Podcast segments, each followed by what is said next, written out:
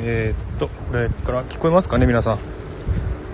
ショッピングモールで買い物してきます。今駐車場から降りて歩いてます。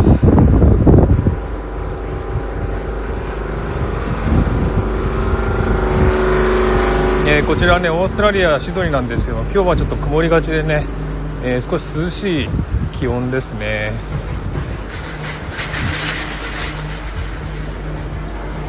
結構涼しい、もう 秋, か 秋, 秋が始まったかなっていう感じのシドニーです。えー、南半球これからね寒くなってきますね。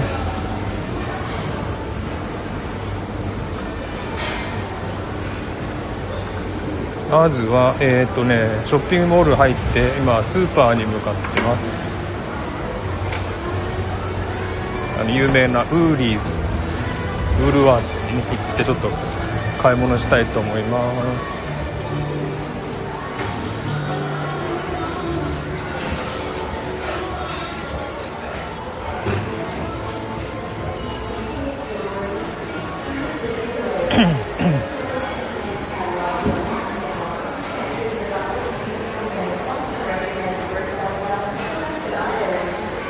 もうね、オーストラリアはほとんどあの感染者が出ないので、もう本当にあのにかげつぐらい新規感染者ゼロなので、本当に皆さんあの普通にマスクもせずに普通に行動してますね。まあ、たまにマスクする人はいますけど、えでもね、えー、マスクは義務じゃないので、えー、マスクなしでショッピングセンターとか歩いてますね。ショッピングセンターとかは、まあ、前はねあのマスクしないといけなかったんですが、今は全然平気なので、まあ、あの電車とかねそういうところは、えー、マスクしないといけないんですけど、えー、っと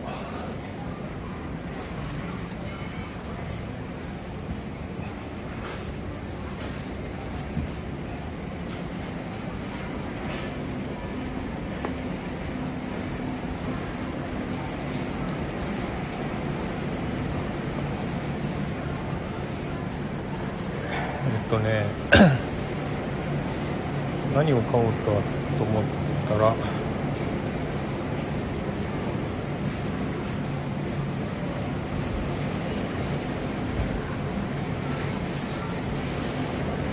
あんまりこういうショッピングセンター来ないので、結構どこに何があるか分かんないので、ぐるぐる探しながら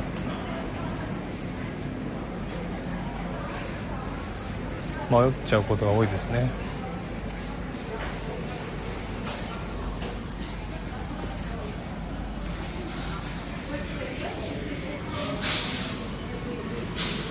みどりさんこんばんは。ちかさんこんばんは。あ、こんばんはじゃねえ、こんにちはだな。こんにちは、ありがとうございます。今ショッピング中です。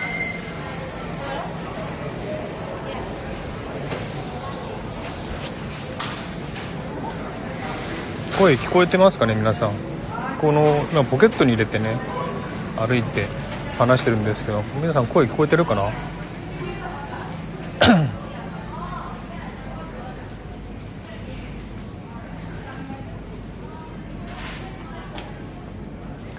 ちょっとね探し物が見当たらなくてうろうろしてます。えっとねオーストラリアは大きなスーパーがふたつありまして、ウールワースとあとコールスっていうところあるんですけど、今ウールワースに来てます。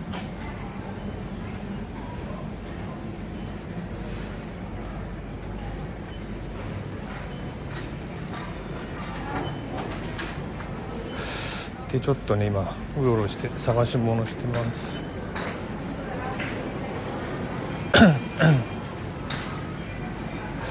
なんかねあのスーパーが違うと置いてる場所も違うのでね、どこにあるのか分からないんでぐるぐる回って探してます。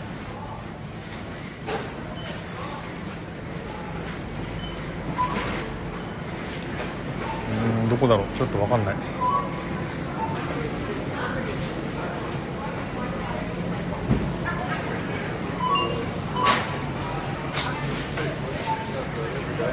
ーんと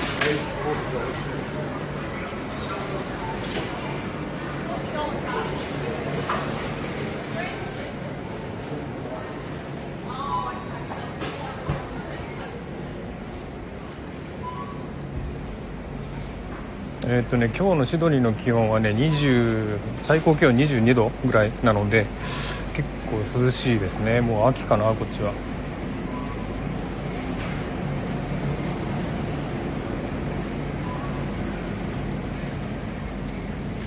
あれ探し物がない。どこになんだろう。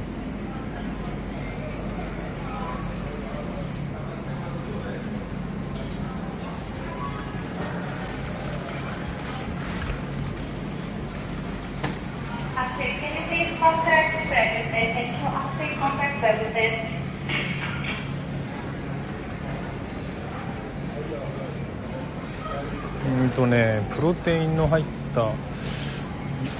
なんつうのバー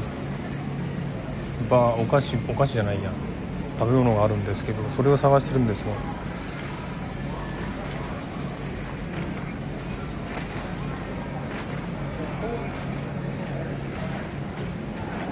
うーんどこだろう、ちょっと探せないな、見当たらないな。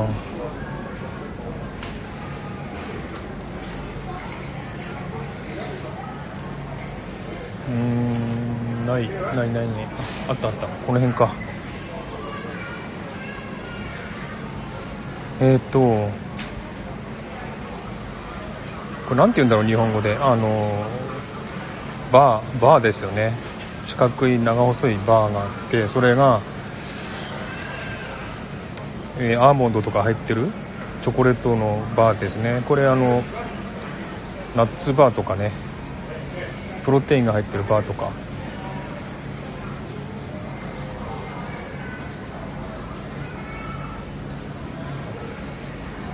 今安売りするから買おうかな俺。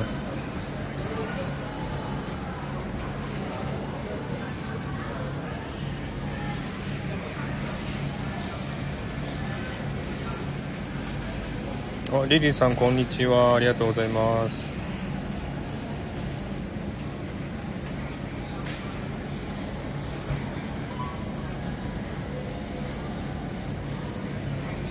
そうそう、チョコレートバー今探してるんですよ。ちょっとね今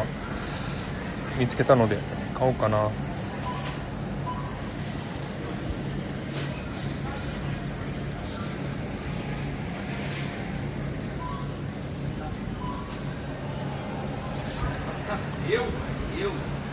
えー、っとじゃあプロテイン入りのやつとナッツバーと、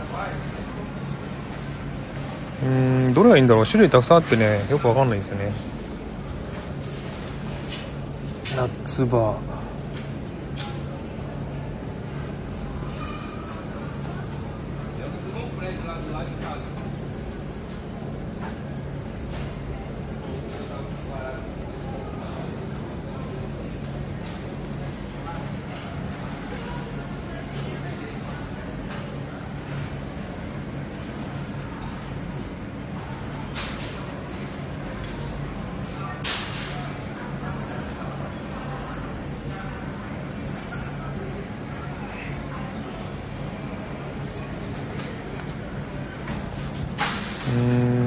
種類あるのじゅうにこ入りでごドルとかね。えーと高いのはごこ入りでごドル。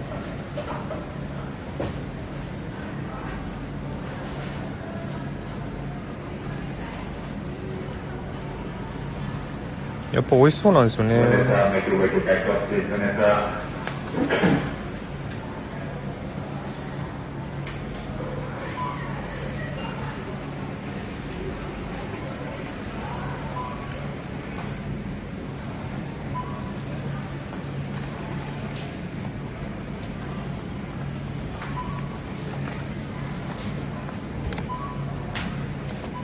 よし、このふたつ買おう。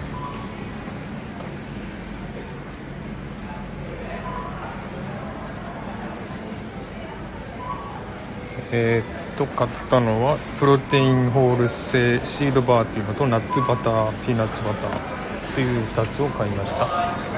でね今あのイースターもうすぐもうすぐ始まるんで、イースターのチョコレートを売ってますねやっぱね。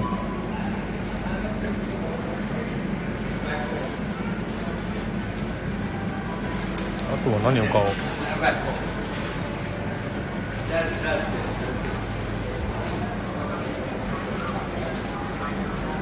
イイースターのチョコレート、あの卵とかね、うさぎのチョコレートいっぱい売ってます。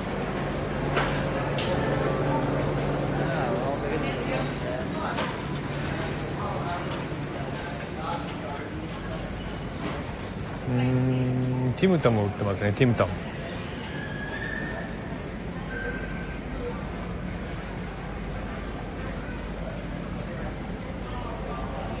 あとチョコレートもいっぱい売っててね、結構甘いのが多いんだけど美味しいのもあるんでね、ちょっと買っていこうかなと思ってます。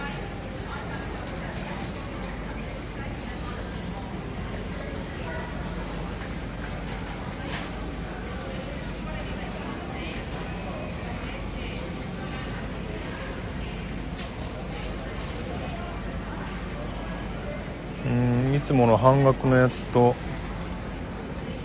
えー、ごじゅっセント引きのやつとあるんで、半額のやつ買おうかな。よし、これでいっか。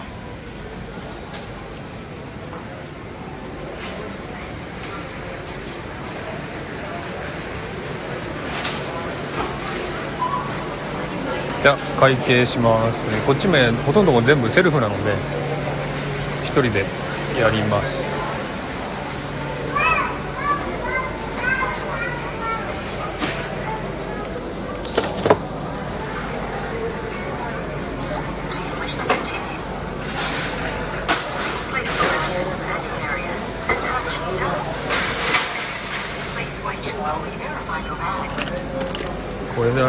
これね、これね、ちょっと待って、これねスキャンするんだけどね、スキャンのね物を置く場所がどっちか分かんない。ち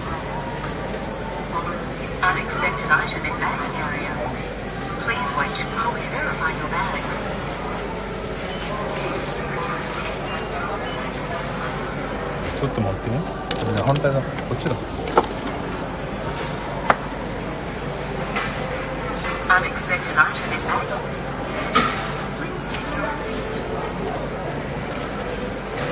い、いっこめスキャン、にこめスキャンして、さんこめスキャン、はいで、えー、はちドルきゅうじゅうごセント。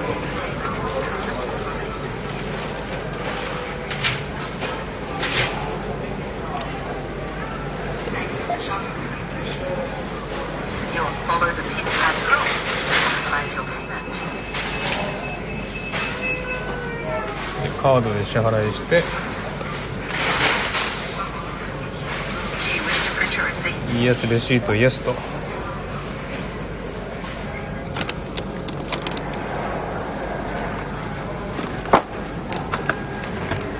でカバンに入れて、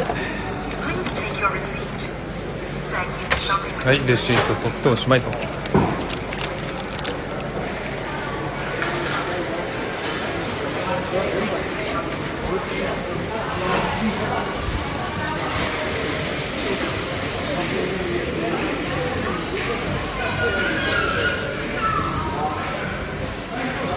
あ、ゆかさんとクラゲさん、こんにちは。今ちょっとねショッピングセンターで買い物してます。今ちょっとあのなんだチョコレートかチョコレートバーみたいの買ってきました。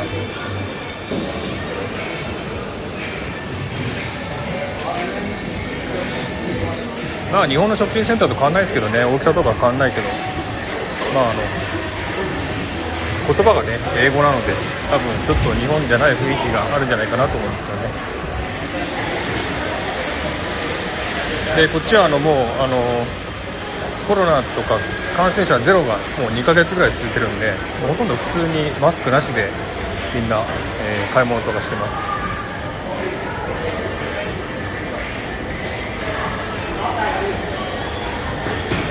まあでもあの神経質な人はマスクねしてる人も多いですけど、うんでもねいちわり満たないぐらいかな、マスクしてる人も。う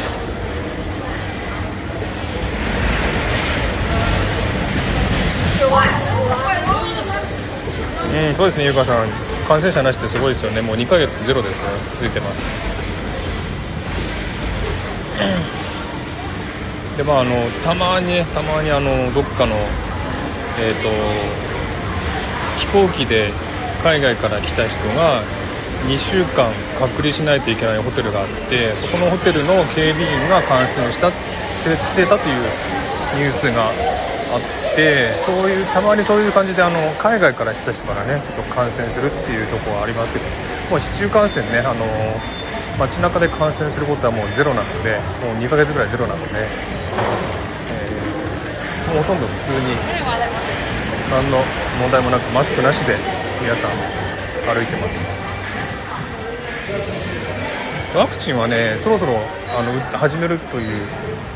あの始まるというね、あのニュースが流れてましたけど、まだまだかなまだまだまだかな。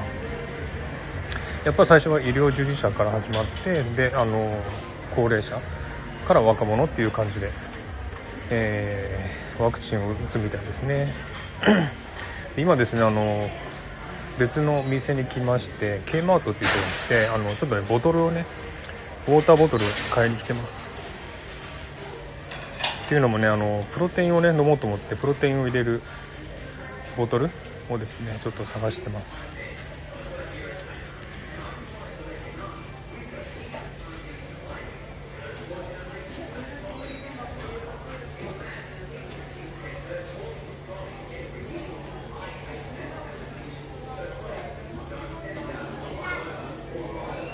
だから本当にオーストラリアはね、あの入国者とかもすごい厳しいし、出国して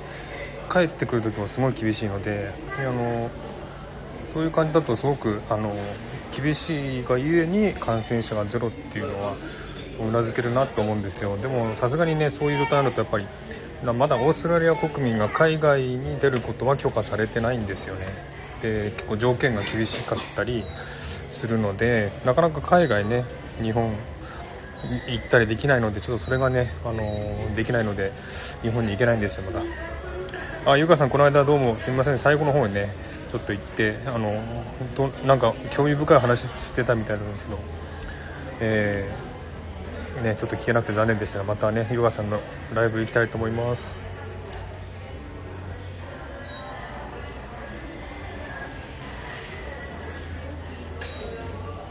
どういうものがいいかなと思って、ちょっとねボトルの大きさもね、だいたいいっかい飲む量が、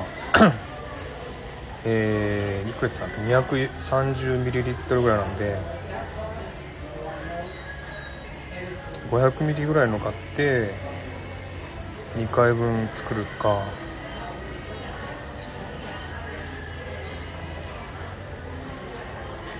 だからやっぱりあのプロテインとか飲まないと、やっぱりちょっとタンパク質とか補給しないといけないんで、うん、運動とかするとした後ね飲もうかなと思って、プロテインの粉を買ったんですがボトルがないなっていうのでちょっと探してます。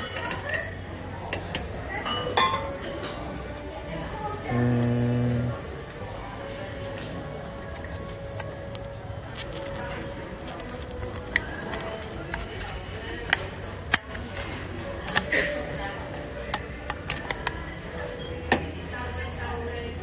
ごひゃくミリ、これろっぴゃくごじゅうミリか。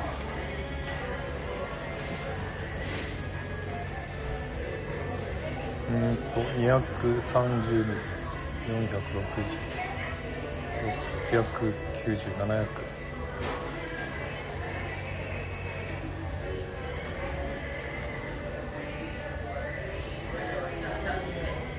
ろっぴゃくごじゅうミリぐらいでさんかいぶん作ろうかな。それはいいかな。そうそう、クラゲちゃん、シェイカーです、シェイカー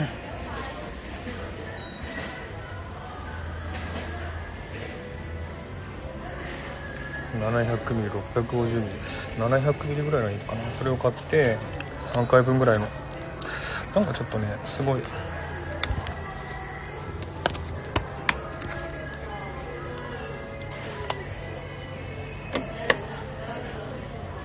でね、そう、あの知ってる方は知ってると思いますが、私最近あの痛風でね足を痛めたんですよね。でその原因がね、あの激しすぎるエクササイズ、うん筋トレとかすごい激しいのやったんですよ。でそれが原因で多分尿酸が溜まってしまったんだろうなということしか原因が分かんないんですよね。うん、牛乳で割ろうかなと思ってますよ、クラゲさん。だからね、なんかあのウォーキングとかはねずっと前からやってたんですけど、このねにがつの中旬ぐらいぐらいから結構ハードな筋トレしてたんですよ。腹筋背筋とか、えー、結構ねあの腕立て伏せとかそういうちょっと激しいハードワークをしてワークアウトして、でさんがつに入ったらいきなりガツンとや足が痛くなったんで、多分ねワークアウト激しすぎたんだなと思うんですよ。なのでそれが原因でちょっと今ねしばらくにしゅうかんぐらい足が動かなくてずっとおとなしくしてたんですよね。あのなのでちょっと気をつけないといけないなと思ったんですけ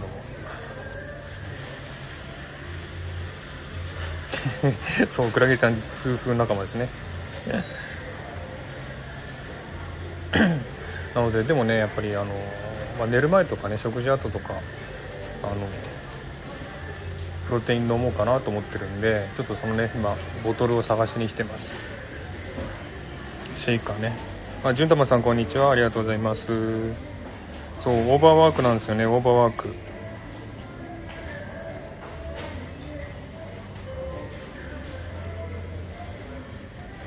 うん多分それしか原因考えられないですよね。別にお酒全然飲まないし、お酒ももうにかげつぐらい飲んでないかな。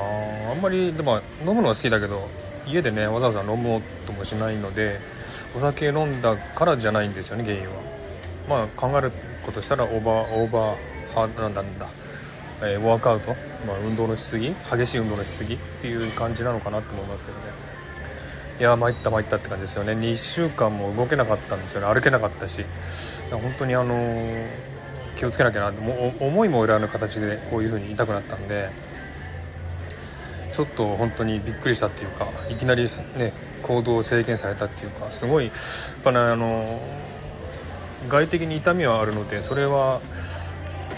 痛いんですけど、それのね本当の意味は何かって考えたらやっぱりなんかこうなんだか分かんないんだけど、多分行動を制限されたんですよね。いきなりガツンと何かを急にやりすぎてるんだと思うんですよ。なんかなんだか分かんないけど。でも宇宙の考えることは分かんないので、宇宙が何かしらストップさせたと思うんですよ自分の行動をね。それが 何, 何, 何の行動をストップさせたのか分かんないんだけども、あのかなりねあの急激に来たので、これはもう完全に宇宙の仕業だなとしか思えないんですよねこれなのでちょっとねすごいまあショックっていうか驚いたっていうか、うーんそういうことがあったので、そうゆかさん痛風なんですよ。痛風でガツンとね行動を制限されたので、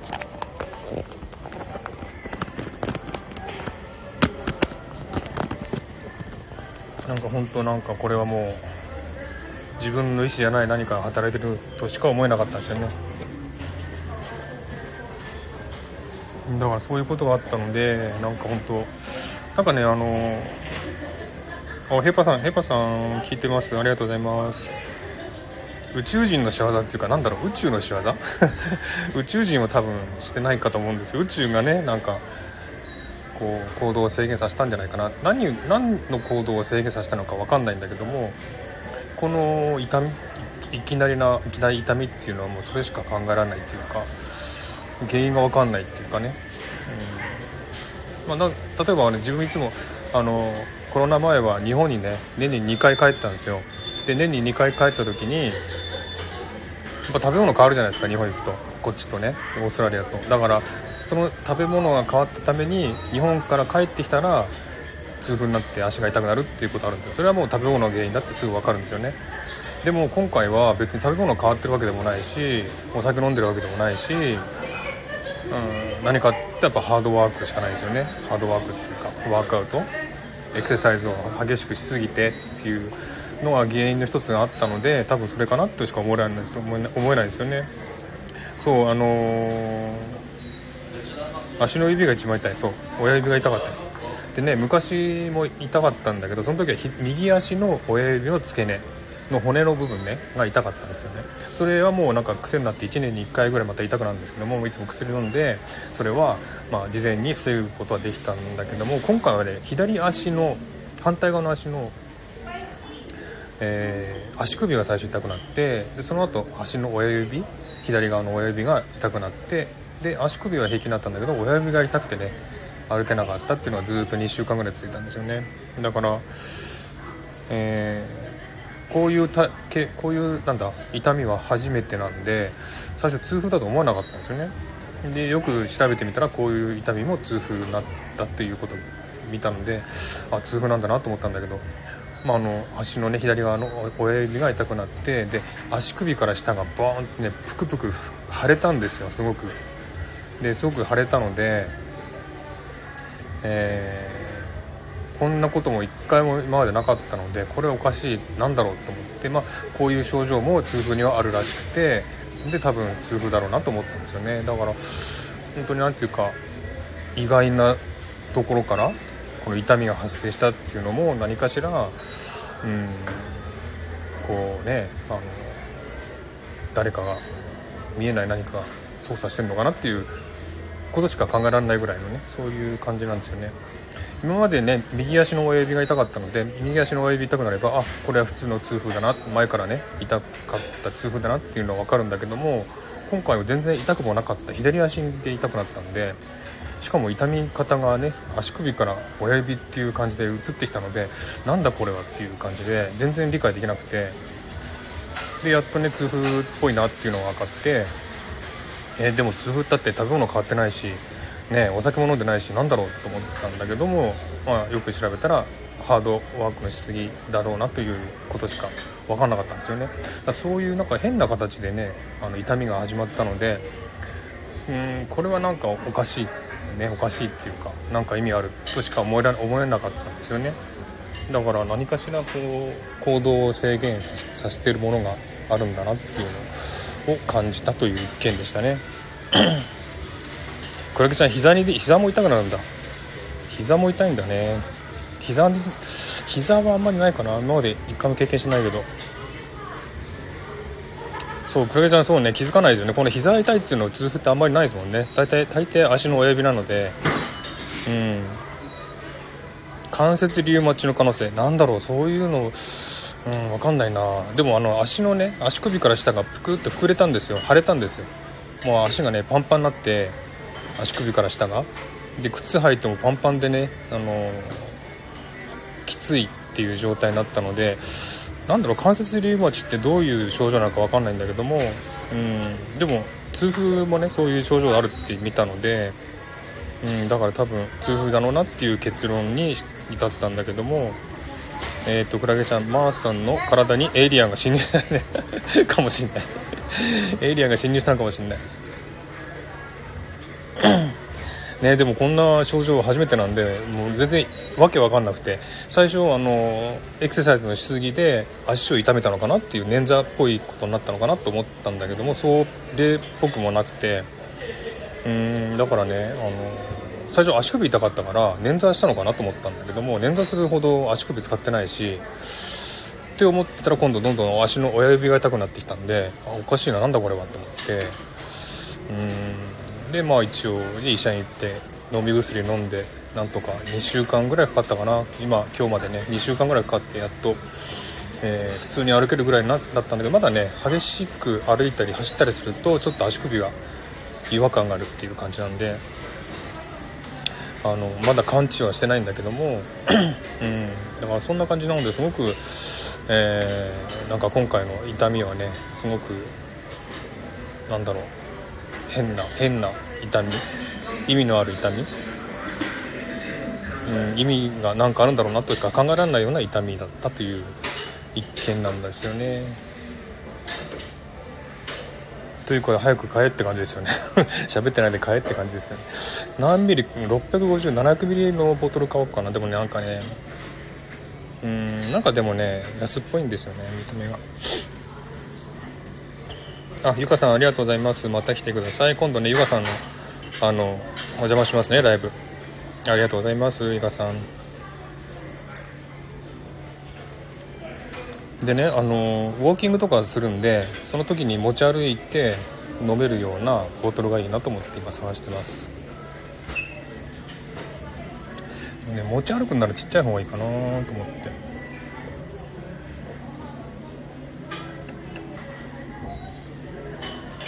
ろっぴゃくごじゅうミリ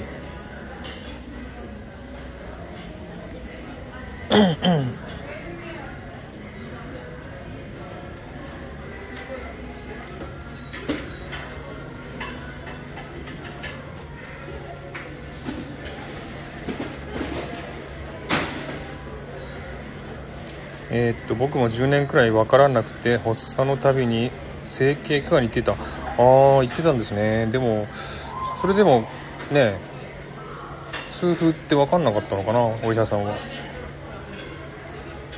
結構人が出てる、出てるんですね。ガヤが聞こえる。あの結構ね、人は少ないんだけど、うーん、まあ自分の周りに多分、自分の周り半径ごじゅうメートル、あ、ごじゅうメートルね。にじゅうメートル以内には多分数人しかいないんだけど、結構ね広いので遠くの音が聞こえるんで、多分ガチャガチャうるさいのかもしれません。うーん、でも発作のために整形外科行って、整形外科の人は分かんなかったのかな。うん、まあ膝っていうのは痛風ってね、よく分かんないと思うんだけど、うん、膝の痛風も珍しいと思うんですよね。だいたい足の親指ね、親指の付け根が痛いんですよね。ぐーたらぐーこさん、こんにちは、ありがとうございます。今ショッピングセンターで買い物します。えっと知らない方は分かんないと思いますが、ここオーストラリアですよ。オーストラリアのシドニーから、ショッピングセンターから中継してます。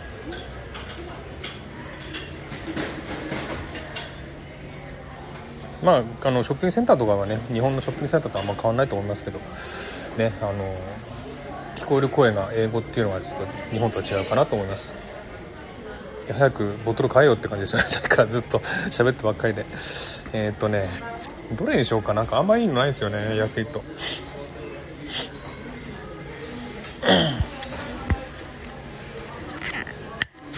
れをちょっと開けて、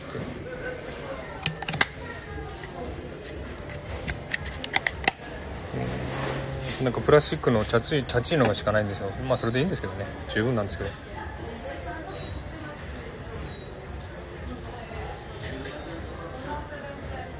のピコリンさん、こんにちは、ありがとうございます。今シドニーのショッピングセンターから中継してます。えー、っとクラゲちゃん、 エムアールアイ とかやっても原因不明で安静にとシップを渡されました。うーん、そうなんだ。うーんね、膝の痛みを痛風だっていうのはなかなかないと思うので、それで分かんなかったのかな。おチルドレンさんね、えー、みおたん、こんにちは、ありがとうございます。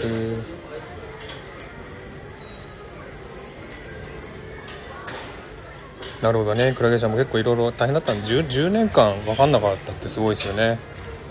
うーん、まあね、ピコリンさん、あのね、何買いに来たかっていうと、あの今さっきねスーパー行って、ちょっとあのバーね、チョコレートバーを買ったんだけども、今は違うあのお店に来てて、えっとね K マートって言って分かるかな、 K マートに来て、あのえー、っとボトルを買いに来ました、ね、あのボトルを買いに来て選んでるところです。安いの買おうかな、どうしようかなって、いいデザインがないな。日本みたいにね、なんかすごいいいデザインとかね、あの安くて可愛い感じのとか綺麗な感じだってないので、なんかほんとね、チャチい、なんか安っぽいのしかないので、どれにしようかなって迷いながら喋ってて、全然決まりません。早く買えよっていう感じですよね、本当に。で ろっぴゃくごじゅうミリ とか、ね、ななひゃくミリ とかあって、で、ね、飲みやすいのがいいですよね、やっぱね。いろんな種類があるんだけど、きゅうひゃくごじゅうミリ とかかな。これでかすぎるかな。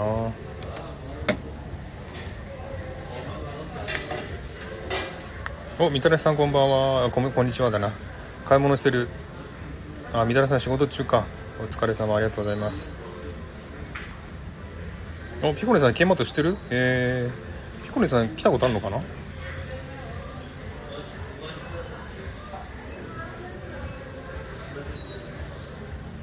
オーストラリアオーガニック多い、うん、結構多いですよ、オーガニック。あのオーガニックとか菜食主義とかビーガンだっけ、よくわかんないです。そういう人も結構いるので、うん、それと反対になんかね、着色料とか入ってる、保存料が入ってる食べ物もお菓子とかも多いんですよね。だから全然あの正反対なんですけど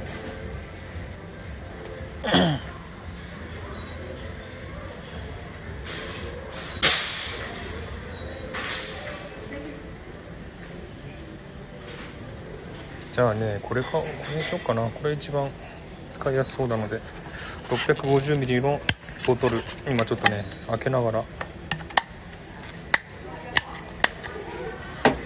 ちょっとこれを買うことにします。ごドルです、ごドル。ちょっとお見せできないのが残念ですが、あ、ピコリンさん、オーストラリアで結婚式しました。何度も行ってますよ。現地に長年の知人がいます。オージーの。あ、そうなんですね。あ、ピコリンさん、前どっかのライブで一緒だ、一緒だったんじゃなかったかな、確かね。ピコリンさんどっかのライブで一緒になって、でピコリンさんもオーストラリアで結婚式しましたよって言って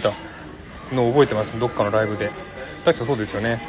あやてらさん、こんにちは、ありがとうございます。今ね、あのショッピングセンターで買い物してます。買い物中継中です。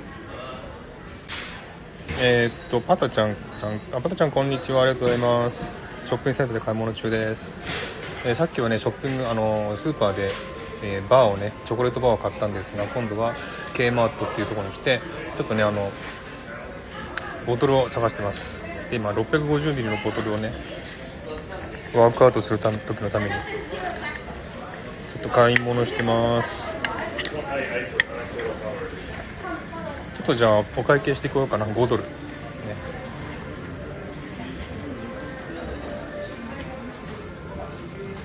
あのこっちはもうほとんど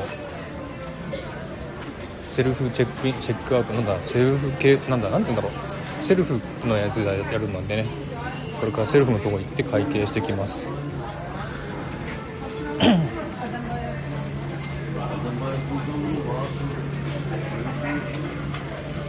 はい、じゅんたまさん、ありがとうございます。夜勤に備えて頑張ってください。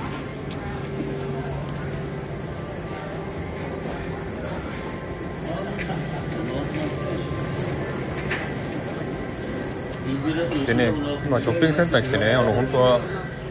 の手紙ね、ちょっと資料とかを出さないといけないので、郵便局に行って出そうと思ったんだけども、郵、郵便あの漢字の手紙を家に寄ってきちゃいましたちょっと計算します。It's full? Yeah, that, that right. Oh, right? Yeah.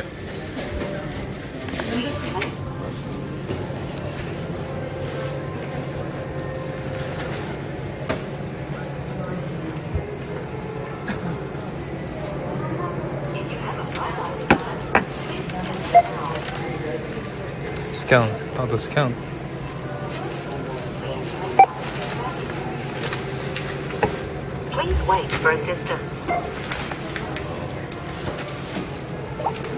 Please wait while we verify your bags. If you have a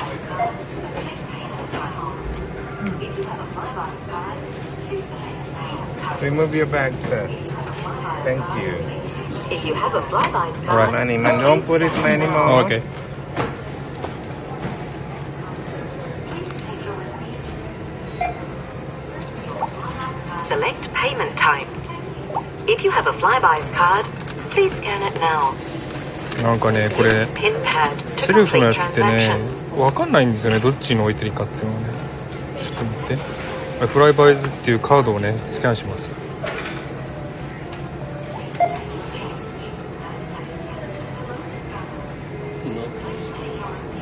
あれ？まあいいや。スキャンできない。でカード払いということでね。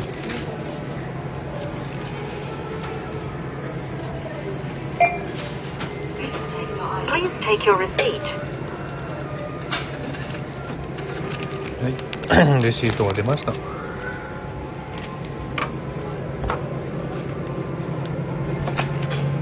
い、買い物終わりです。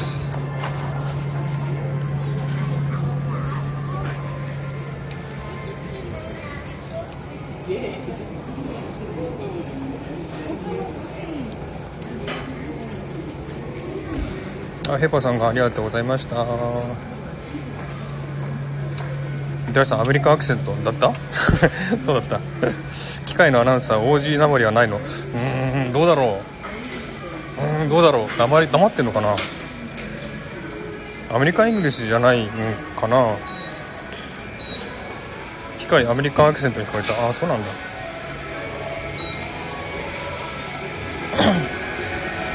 なるほどクレイさんペイの発音がオジだった。なるほどそこまで分かんないけどそういう風に聞こえたのか。そうだから郵便局行こうと思ったんだけど肝心のね出す手紙を家に置いてきてしまったっていうねちょっと大失態をして郵便局行けない。もう一度あ帰って取りに来ないといけない。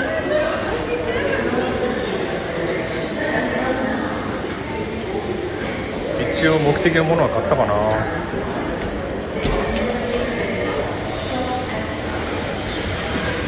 そうでさっきも言ったんだけどオーストラリアもほとんどね感染者ゼロがもうにかげつぐらい続いてるんでほとんど普通ですね。マスクもしない人もほとんどだし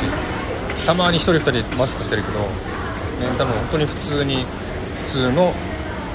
状況普通の社会普通の生活が戻ってますねこっちはね。でまあ、たまに感染者出ますけどねあのホテル隔離されたホテルの警備員が感染したとかねそういう時はたまにありますけどもうゼロですね。毎日毎日ゼロが続いてます。でもねオーストラ国内は全あの普通に生活できるけどもあの、ね、海外に出れない海外から入ってこれないっていうのがあるんで、ね、う, うちらもあの日本に行くこともできないし日本から帰ってくることもできない状態なんでちょっとそれが厳しいなっていう感じですよね。うんできればねこういう状態が他の国もつで続いてればね国境を開放したと思うんだけどオーストラリアは国境を開放してないので出れないんですよオーストラリアから。なので、まあ、オーストラリア国内は平常普通なんですけどうーん海外には行けないという状況ですね。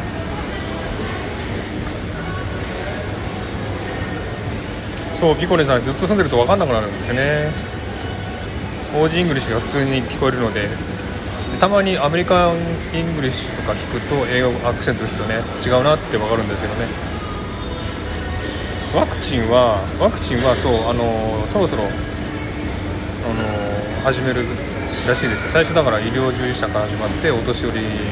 高齢者に行ってっていう感じでやるみたいですね。この間オーストラリアの首相がワクチンね打ってましたけどだからもうそろそろ一般の人にも、ね、ワクチンが回りそうです。マスクしてないですよ全然誰もしてないです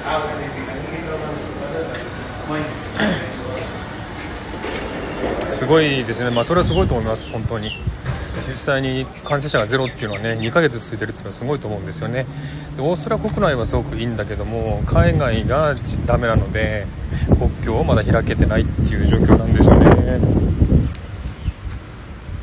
日本はゼロにならないですね。オリンピックが危なくなってまあそうですよね前から言ってましたよねオリンピックできないっていう方が多いですよね意見ね。私もオリンピックはもう延期っていうか中止した方がいいんじゃないかなっていう意見なんですけどうんなかなかね東京も感染者まだね何百人っていますしねで海外から入ってくる人も多いとねそこからも感染者が増えるんじゃないかっていう心配あるんでオリンピックもね無観客でやるわけなのかな。その辺も分かんないですよね難しいですよね。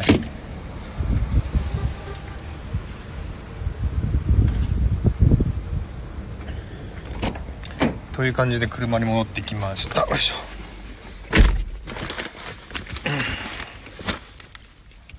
せっかく買い物したのに肝心の手紙を持ってこなかったというね失態をしてしまいました。もう一回帰ってくるしかないですね。うーん日本は一部海外からも入ってるので変異種が増えたみたいですね。日本はね、日本は最初、あの、なんつうの、去年のさんがつぐらいから増え始めたんで、その頃には、日本はあんまりこう、海外からのえー、渡航禁止とか全然してなかったんですよね。結構簡単に入れて簡単に海外から、えー、来れちゃうみたいな状況だったと思うんですよ。でそれがあの感染者を増やした原因だったんですよね。でそれがあの、え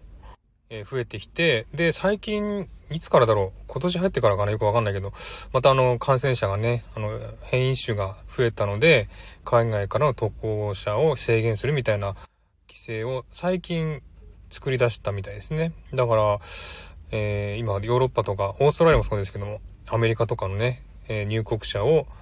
なんだろう禁止するのかな、うん、そういう状況をね作ってるみたいなんですけども、ちょっと遅かったんじゃないかなって。日本はね感染者が増え始めてからこの果たしたっていうことで、ちょっとねあの日本は対策遅れてるなっていう感じがしますね。えっと、みたれさんがまだボランティアやることになってそうなんだね。みたれさんもね、ねオリンピックやるかどうかもわかんなくなっちゃってどう、どうなのかなっていう感じですけども。ねやれたらいいですけどね。ピコリンさん、みたれさんボランティアするんですね。私もしてみたかったけど、結局申し込まずで、あ、そうですか。ピコリンさん、そうだったんですね。今はどうなるかわからないですね。本当に。そうですね。何かミーティングとかするんですか？ミーティング？なんだろう。ミーティング？うーん、ミーティング？何のミーティングですか？すみません、ちょっと意味が分かりません、ごめんなさい。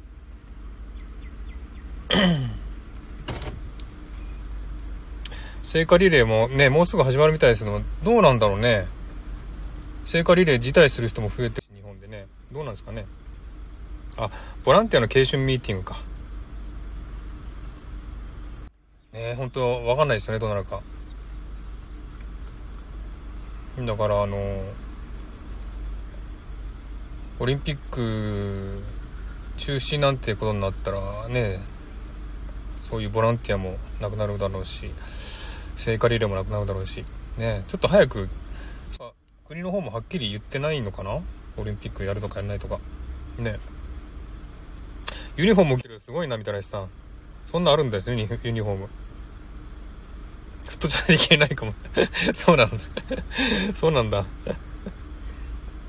なるほどね。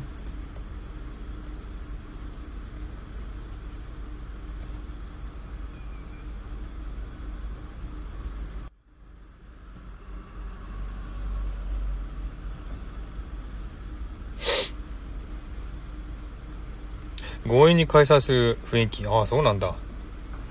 うん、まあね、実際日本国民でもね中止っていう意見が多いらしいんだけど、まああのねお偉いさんとかね アイオーシー にしたら開催しないとね経済的にも損するという方向で無理やり開催するんでしょうかね。私はあみだれさんメディアの通訳なので選手とは関係ないです。あ、なるほどね。だからキャンセルしなかったらやるのかな。うんね、やると思いますね。海外の客は呼ばない、そうなんかねわかんない、海外の客観客呼ばないっていうのはちょっとよくわかんないですよね。日本国民だけでやるのかっていう感じですよね。うん、なんか開催した場合と中止した場合の試算をすると開催した方がかなりの費用がかかる。うーん、そうなんですね。うーん、まあ開催すればね下でお金もかかるし、中止すれば下でまたねこれまでかけた費用とかすごいじゃないですかね。あの競技施設とかすごいお金かけて建てたじゃないですか。ああいうのもね無駄になっちゃうわけだしね。え、うん、選手は入る、まあね選手は入れないとねオリンピックにならないですからね選手は入れると思いますけど、出ないと国内競技になっちゃうんですね。そうですよね。うん、だから選手は入れて観客は海外からは入れないっていう状況になったらなんか変ですよね。うん、日本人だけの観客っていうことになりますよね。なりますよね。それもなんかなんか変なオリンピックですよね。なんか海外の選手が試合してて日本人しかいなかったらね、なんか盛り上げ盛り上がりかかるんじゃないかなと思いますけどね。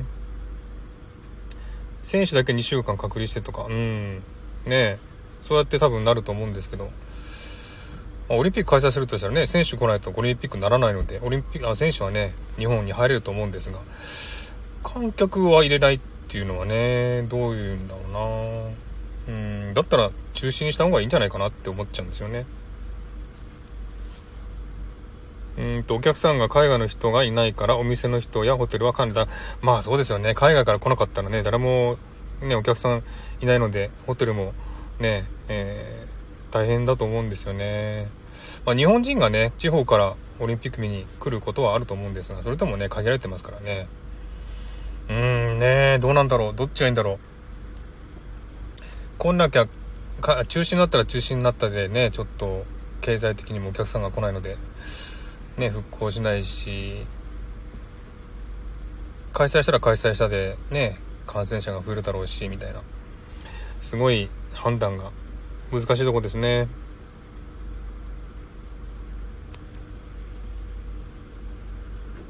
えー、っと選手のみんなもオリンピックに向けて各国の練習してるのでかわいそうですね。そうなんですよ。だから選手の人が一番大変ですよね。やるならやるで、やらないならやらないではっきりしないと、選手たちもね体の調整とかもあるだろうしね、うん、やらない、やらないならやらないでね次のオリンピックに向けて調整すればいいだけであって、やるっていう風になってるとねオリンピックのために体を調整したりね練習したりしないといけないから、選手が一番かわいそうですよね。オリンピックはっきりしないのはね。だから本当にあの選手のためにもはっきり早くね決めた方がいいと思いますね。うん、選手の気の毒ですよね。今年で最後の選手もいるから、そう今年で最後の選手もいるんですよ。だからそういう選手にとってはね、うん、やりたいと思うでしょうけどね、なんかあやふやな感じだったら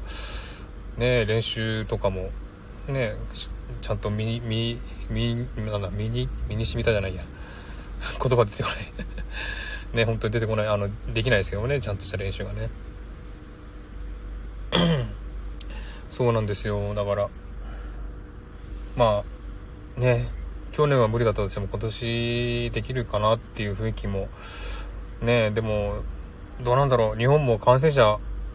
一時は何千人っていうね、東京だけで何千人っていう感染者出てましたけど、今はにひゃくにんとかさんびゃくにんぐらいかな、うん、東京も。だからもしかしてまあでもね日本もね検査数が少ないのでね本当かなっていう、実態はもっといっぱいあるんじゃないかって言われてましたけどね。だからその辺にひゃくにん感染者とか言っても本当はもっとね感染してる人が多いかもしれないし、実際ねマスクしてても街中はね、東京とか街中は普通にね仕事行ってる人も多いし、その点ねちょっと未知数が多いと思うんですけどね。うん、 アイオーシー は無理くりしたそうです。うん、なるほどね。まあ アイオーシー はお金を儲けたいからねそういう風にすると思うんですけどもね、本当わかんないです。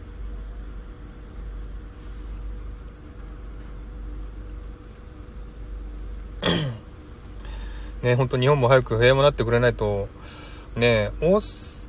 あ違うオーストラリア自体がね国内から出られないので、オーストラリアの国境を開放しない限り私も日本には行けないっていう状況なんですよね。うん、だからね日本に行きたくても行けないっていう状況がついてて、うーんね大変です。来月東京ディズニーへ行きます。マスクと手洗いで要注意していきますが大丈夫大丈夫だ。そうですね、ディズニーどうなんだろう、人多いのかな、人数制限してるとかって聞いてましたけどね、ディズニーランドに入る人数を制限してるっていう話も聞いてましたが、どうなんですかね。うーんまあね人気のねアトラクションなんか人が並んだりするんで、えー、ちょっと危険な部分もあるかもしれませんがね、マスクと手洗いでなんとかえー、乗り切っていけばいい、いければいいですよね、本当に。あ、ごせんにんしか入れてないから、木田さん、あ、そうですよね、ごせんにんしか入れない。ごせんにんか、いちにちごせんにんってことは、普段もっと入ってますよね。どんぐらいだろう、普段入ってるのは。何万人って入ってますからね。まあ、あの、並ぶことはないかな。うん、ごせんにんって言ったら。うん、パーク内はかなり消毒まめにしてました。まあ、そうですよね。消毒しないと、ね、なんか起きたら大変ですし。ね、気をつけてあのディズニーランド行ってらし、出らしてください、ね、本当に。うー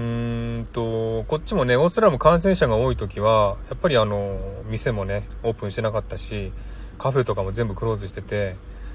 えー、行けなかった状態なので、で感染者が出ればその感染者感染した場所に行った人はもう必ず検査を受けろって言って、でそこからもうしらみつぶしにね、えー、過去のルートを洗いざらい洗いざらいしてそこいそのね感染者が行ったところに行ったところを公表して、でそこに行ったことある人は検査してくださいっつってね、えー、でね過去の感染者がいたところを洗いざらい洗いざらい全部ね、えー、洗い出して、でもうしらみつぶしに全部ね感染者感染源を、えー、ねあの潰してってっていうかね検査してって、ですごいね厳しいんですよオーストラリアって。だからすごくねあの感染者も一気に減ったし、ロックダウンもしたけどもロックダウンしたおかげでもうガクッとねぐっと感染者が減ったので、すごいそれはすごい厳しい厳しいっていうか素晴らしいと思いますよね。うん。だからこそ今こうやってあの感染者感染者ゼロが続いてるんですけどね。オーストラリアはコロナで亡くなる人もほとんどないですか。まあいますよ。何人だろう。ちょっと何人っていうのははっきり分かんないですけど、でもまあもちろん亡くなる人はいますけれども、うーんでも今はほとんどいないのかな。ちょっと最近の死者数とか聞いてないのでよく分かんないですよ。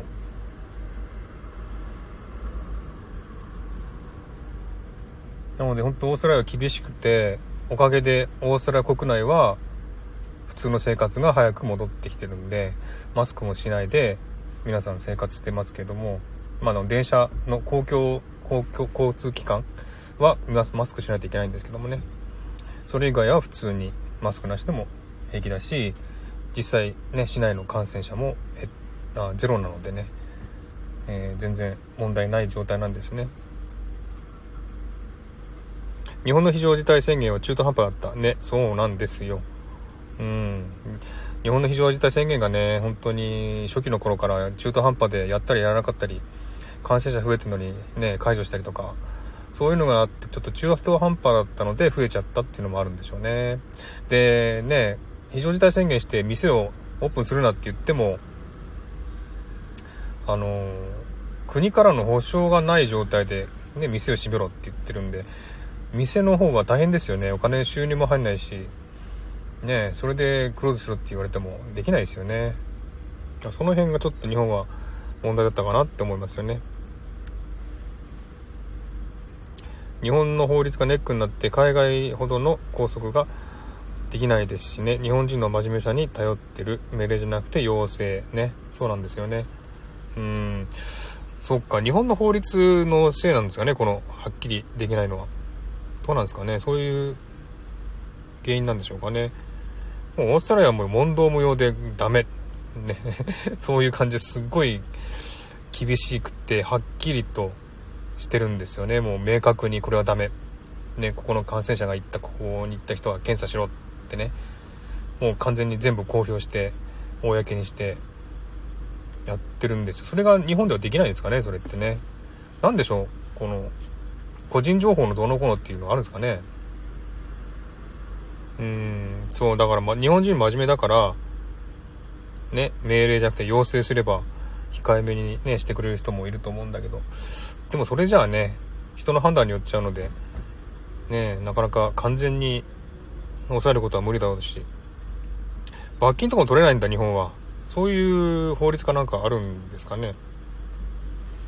うーんなるほど。こっちはすごいですよ。だからマスクしろっていう決まりを設けて、マスクしてないともう即罰金、しかもそれがにまんえんとか日本円で取られるので、にまんえんとかさんまんえんとか罰金なので、すごい厳しいんですよね。だからマスクしてないだけで見つかっただけでもうね即罰金なので、すごい厳しいんですよね。で厳しいがゆえに感染者がゼロになったっていうのはね、すごくいいことなんですけどもね。基本的人権、民主主義だからね。そっか、でもそう言ってらんないと思うんですけどもね。まあウイルスですからね、目に見えないものだから本当に厳しくしないと完全にはねなくならないと思うんで、まあそういう難しい問題、日本だからっていう問題もあるんでしょうね。うんその辺がちょっとよくねわからないっていうか、難しいところなんだなって思うんですけどね。まあ、早く日本もね感染者が少なくなって、ね、自由に行き来できるようになるのが本当に願ってますけども、法律変えないと政府も命令できないんだ。そういうそういう事情なんですね。どんな法律なんだろうな。そういう法律あったのかな。うん。なんだろう、こう人道的なのかな、それともこう暗黙の了解っていう、そういうなんか日本のね、このなんていうかな、裏の事情っていうか慣習っていうか、そういうものにとらわれてるのかなっていう気がしますけどね。うんうんうん、なかなか大変ですけども、ちょっとピコリンさんちょっとフォローしてなかったんでフォローしますね。フォローさせていただきました。要請に応じないと罰金って要請だからね、要請だから絶対じゃないので、うーん、その辺も曖昧ですよね。要請強制じゃないっていう人もいるしねその辺難しいですよね。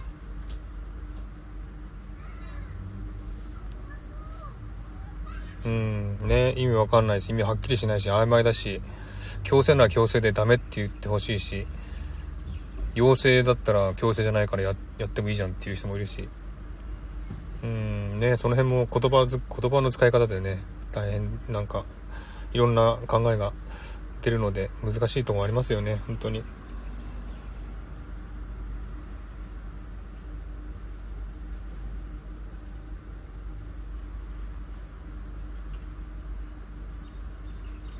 日本国憲法に国会緊急権がないからとか、おー、そんなあるんですね。国会緊急権ってそんなあるんですね。なるほどね。まあでも自分オーストラリアの法律ってよく分かってないんですけども、まあ、オーストラリアも本当にね、本当にもうすごい厳しいから、何かしら法律作ってすぐに作っちゃって、それに違反したらもう即罰金ね。まあ、オーストラリアも移民国家なので、たくさんいろんな国から来てる人が多いので、あのそれぞれその国の考え方で来てるので、一人一人が違った考えしてるんですよね。だからオーストラリアの法律はこれだっていうのをバーンと上げて、これに違反したらダメですよっていうふうにしないと、やっぱりこうね、平等っていうか統一ってできないと思うんですよ。うちの国ではこんなことよ、これできたんだぞとか言われてもね、オーストラリア違うんだって言わないと、みんなバラバラのことをするとね、まあ、まとまらないので、本当にこうオーストラリアは厳しくね、これはダメだ、バシーンとね、すごく厳しい法律を作って、で違反したら即罰金ね、すぐ罰金なんですよ、こっちは。だからそういうことをしないとオーストラリアが一つにまとまらないから、人、人、人々がね、だからすごく厳しく法律を作って即罰金っていう行動をしてるんだと思うんですけど、まあ、それはそれでいいと思うんですよ。それを守らないとオーストラリアでは生活できませんよっていうことなのでね、あの自分のいた国の法律は違うんですよっていうふうにね、しないとそれはダメだと思うんですよね。なので本当にそういう点はあのいいと思うし、そういうふうにできるのが素晴らしいなと思うんですよね。うん、オーストラリアだからできるんじゃないかなと思うんですよ。えー、政府がリーダーシップを発揮できてない、うん、まあ確かにそうですね、できてないですね。国会で元総理の桜を見る会を個人的に使っただとか、そんなこと話し合わないで、もっと大事なこといっぱいあるのに情けないです。まあそうですよ、本当です、そう思います。桜を見る会なんてどうでもいいっていうか、どうでもよくないんですけどね、それよりもっと重要なものあるんじゃないかと私も思いますね。国家の論議はくだらないことだらけ。そうなんですよね。なんかもううーんね、本当にこうメインっていうか重要なものを論議せずにね、だから今のね、与党を潰そうっていう方向でいろんなことをねやってますが、ね、もっともっと大事なことあるんじゃないかって思ってましたよ、私も。去年ね、コロナが増えた頃には全然本当に重要なことを議論せずに、なんかいろんなね、ほらあの東京都知事のえー、っとどう忘れした名前、あの女の人がね、インドだっけ、インドの大学に行ったとか行かないとかって、そんなことどうでもいいっていう感じですよね。インドの大学卒業したとか卒業しないとかね、偽造したとかね、卒業証書偽造したとかね、そんなことどうでもいいからもっといい、ね、議論することすることあるんじゃないかっていうふうに思いますけどね。そう小池百合子小池百合子そうよ、野党は足を引っ張るだけなんですよね。連邦とかね、うん。今どういう時、私私なんかでも分かるのに、そうなんですよ。だから国民はもう分かってるのに、国会議員がちゃんとやってないんですよね。うん。お金の問題かな、やっぱりな。やっぱお金が強いから、お金の儲かる方に行くんでしょうね、きっと。ねえ、本当に。日本もちょっとしっかりしてほしいなと思います。まあ、法律でできない部分もあるのかもしれないけど、ね、ちょっと、あの、もうね、国会とか見てて本当、なんか、イライラするっていうかね、そういう感じのニュースが多いです。で最近はね、あの、日本のニュースとかあんまり見なくなりましたね。あの、スタイフ始めてろっかげつになりますけど、このろっかげつかんね、日本のニュースとかあんまり気にしないようにしてます。もうなんか、ね、日本のニュース見ると本当にあの突っ込みどころ多いので、えっと批判とかね、えー、そういうことばっかりになっちゃうんで、もう嫌になったんでね、日本のニュースほとんど聞かずに、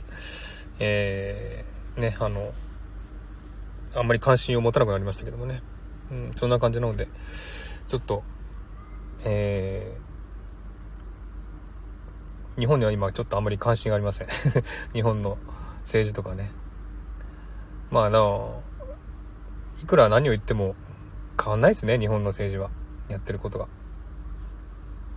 うん、なのでちょっとね、日本の政治について議論するのはやめました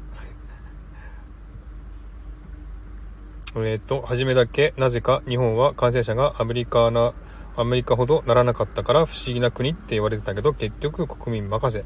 うん、だから僕もテレビ見なくなった。私もそうですね、テレビ見てもね、うん、なんかワイドショーとかも見てもね、何やってんのかなっていう感じのが多いですので、私も見ないですけどね。はい、そんな感じでちょっとショッピングからあのいろんな議論に な, なりましたけども、ちょっといちじかん経ちましたんで、そろそろね、まあ、あのショッピング終わりましたんで終わりにしたいと思います。来てくださった方皆さんありがとうございます。ピコリンさんとクラゲちゃんと、えー、みたらさんもいるかな、まだね、ありがとうございました。はいまた郵便局行ってください。郵便局行きます。はい。郵便局行くので、また帰ってまた戻ってきますけどね。はい。クラゲちゃんもありがとうございました。ピョーヌさんありがとうございました。では、この辺で終わりにしたいと思います。はい。ありがとうございます。ピコリンさん、気をつけて帰ります。ではまた、えー、機会があったら、ね。ライブを久しぶりだな。一人でライブするのも何ヶ月ぶりかな。いっかげつぶりぐらいかな。っていう感じなんですけど。はい、ありがとうございました。来てくださってありがとうございます。では、これで終わりにしたいと思います。ポチッと終了です。